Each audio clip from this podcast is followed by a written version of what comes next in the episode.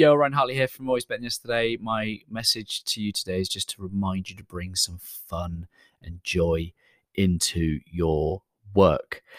I remember being in the police, which is obviously a very serious environment, and everything was very intense. There's always more work than there are time and hours in the day.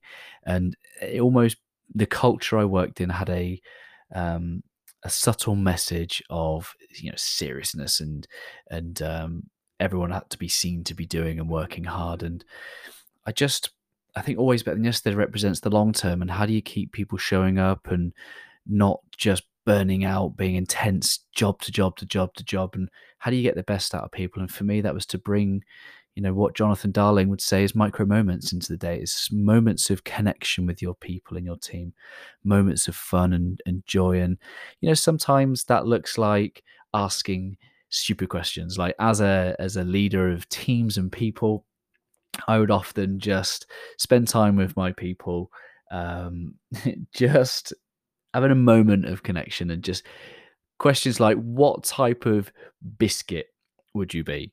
Um, or what Disney princess would you be, or where would you be right now if it hadn't been for Cotton Eye Joe? And these are utterly ridiculous questions. It's not about the answer. Sometimes you learn things about people with their responses to those questions. But the reality is, it's just moments within the day, focusing on what you can control, which is about bringing peace, love, joy, connection into your day. The work will always be there but wouldn't it be better if you had an energy um, that was uplifting doing that work? And here's the thing teams that are connected they they stay together for longer um, teams that focus on workloads and tasks they become islands they become isolated from each other. So as a leader use joy and fun to create connection within your team. You know there will be this external pressure that subtly says you can't do that. It, you know you're busy you, you you're stressed you you shouldn't be having fun. Like you you say you need more resources you say you need x y and z you say you're busy how can you have fun? The reality is you've got to create the fun because that's what keeps us showing up and secondly if you're a creative or you're an analyst or you're a problem solver or that space to decompress is going to take you out of that fight or flight mind where you're just not accessing the best of your creative ideas and problem solving.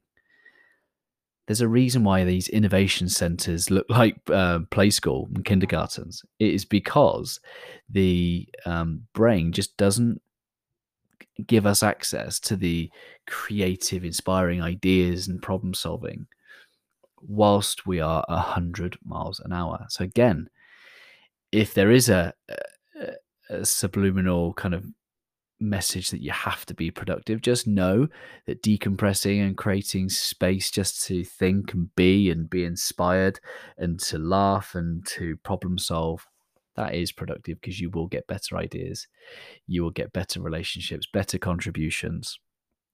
So this wasn't really making the case for bringing joy and peace and love in, into the workplace. I already know that. I'm not trying to sell anything to you, but hopefully you feel like you have a bit more permission to go do that why? Because it matters. It keeps you connected, it brings out your best ideas, and it feels good while you're doing it, which is the secret. Hard work is not supposed to be hard work. Keep showing up, guys. Always love.